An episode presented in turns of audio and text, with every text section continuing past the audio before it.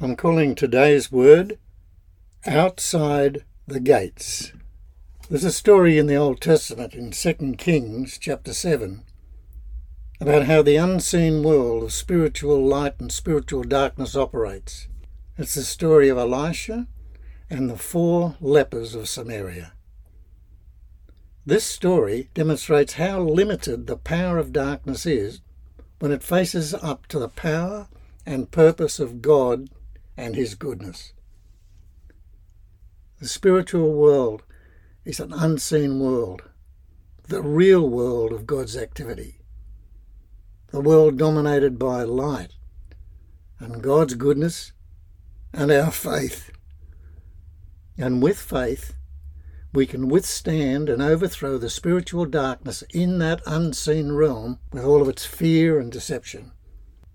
The story begins with Israel under siege and with the Syrian army camped in the hills nearby, and God's people starving to death inside the walls of the city of Samaria, which had become the temporary capital of the northern tribes of Israel.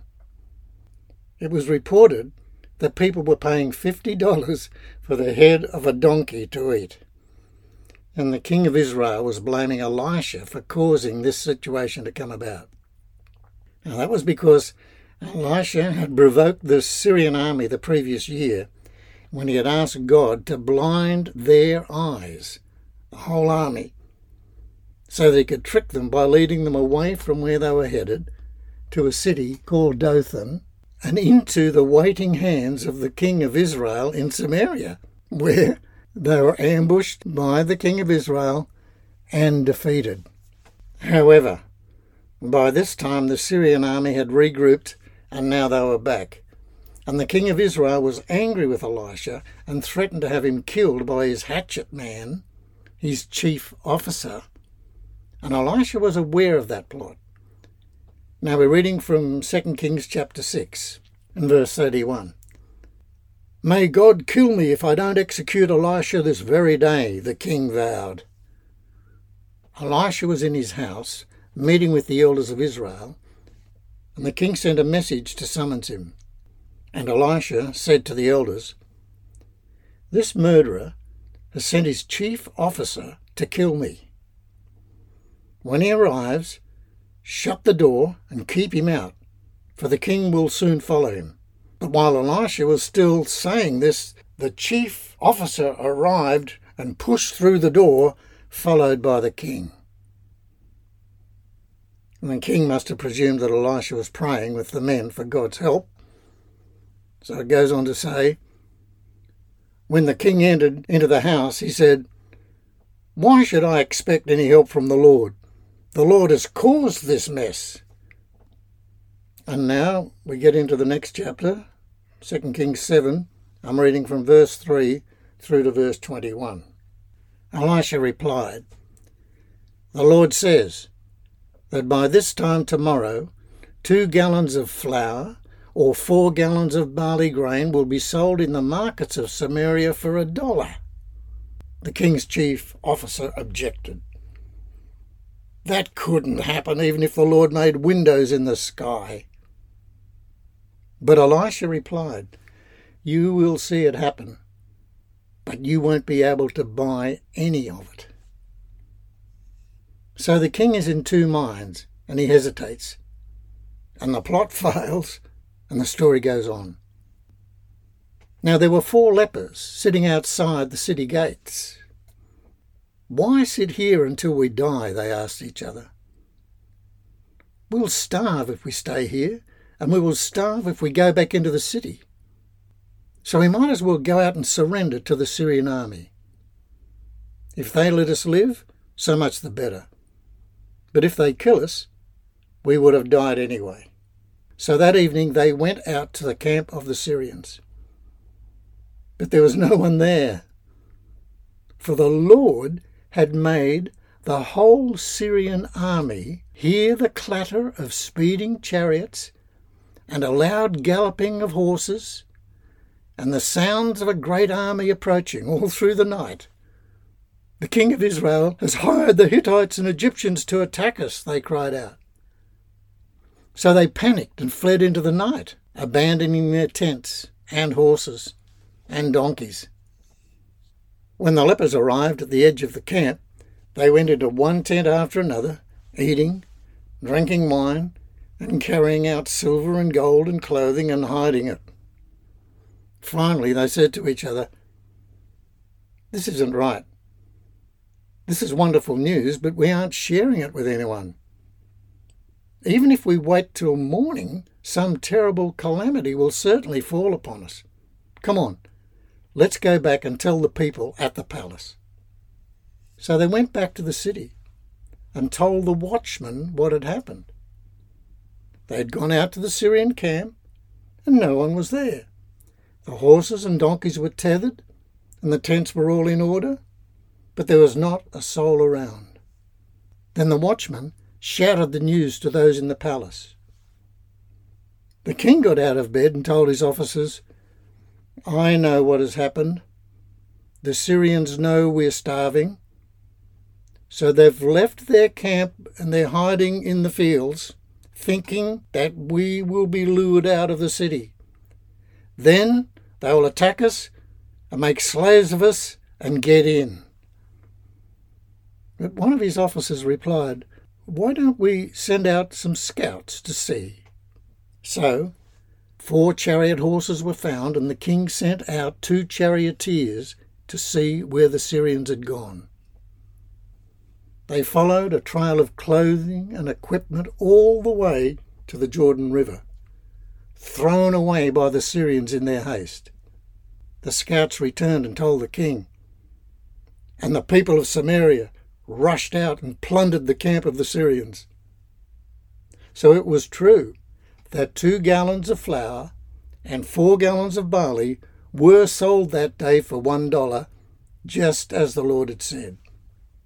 The king appointed his chief officer to control the traffic at the gate, but the chief officer was knocked down and trampled and killed as the people rushed out. This is what Elisha had predicted on the previous day when the king came to arrest him, and the prophet had told the king that flour and barley would sell for so little on the following day. From start to finish, this was an outlandish scenario, almost like a stage play and a comedy of errors, with all kinds of characters and all kinds of strange ideas going through their heads some plotting malice and death and destruction, with suspicion and confusion and panic. The king didn't know what he believed or what to believe, and the people were desperate. Just as it was God's will to allow Syria to lay siege to Israel it was God's will to cause the nightmare panic of the Syrian army and their withdrawal from Samaria. The control of God over history and the power of God's word in the shaping of history are common themes in the Old Testament. We can affirm that God is also in control over the seemingly outlandish scenario of today's global society of confusion and panic and suspicion and malice and opposition to God's word of truth. When I think of the strange assortment of characters depicted in this real life drama of that siege upon Israel by the Syrian army, I ask myself, which of these characters can I most identify with? I find that curiously, I identify most with the four lepers. I had thought that maybe Elisha would be a good choice, but I believe that he represents the Holy Spirit with the Word of God to his people. The reason I chose the four lepers is that when I read or watch the news of the daily happenings and the erosion of values in our current mainstream culture, I often feel like I'm outside the gates, like they were not able to and not wanting to share the frenzied confusion of a lifestyle that has become rudderless and cut off from love and truth and faith. I don't want to let my soul die there. And like the four lepers, I don't want to sit around and wait for the enemy to come and destroy the city and everyone in it. Like the four lepers, I want another option. And to bring back good news about what God has done and is doing. The four lepers took a risk when they walked boldly into the enemy camp and the threat to them was what the enemy might do to them. But when they went in, they saw with their own eyes that God had been at work because the word of God about the blessing and the relief of the famine in Samaria had been spoken by Elisha and was already in operation. Those lepers should have been the most desperate ones of all the people. But if they had not taken this initiative and walked into the enemy camp, no one would have moved in the entire city. And they all would have starved, even though God's word of blessing had already been spoken. Just as the four lepers went into the enemy's camp, we walk into the enemy's camp when we venture into the territory of our mind. That is where the devil wants to blind our minds and to plant confusion and deception and fear. That is his greatest weapon. And even though darkness cannot defeat us, we can defeat ourselves by believing he has more power than God. But when we walk boldly and confidently into that territory with a mind that is renewed by the Word of God, we align ourselves with the authority of His Word and we resist the devil, and the darkness has to flee, just like the Syrian army. And just as God's word of blessing had been spoken over Israel by Elisha, and by the way, the word Elisha, the name Elisha means God of blessing, the word of spiritual blessing has been spoken over us in the name of Jesus. And we are to trust that it is working in our lives and it will come to pass in every situation.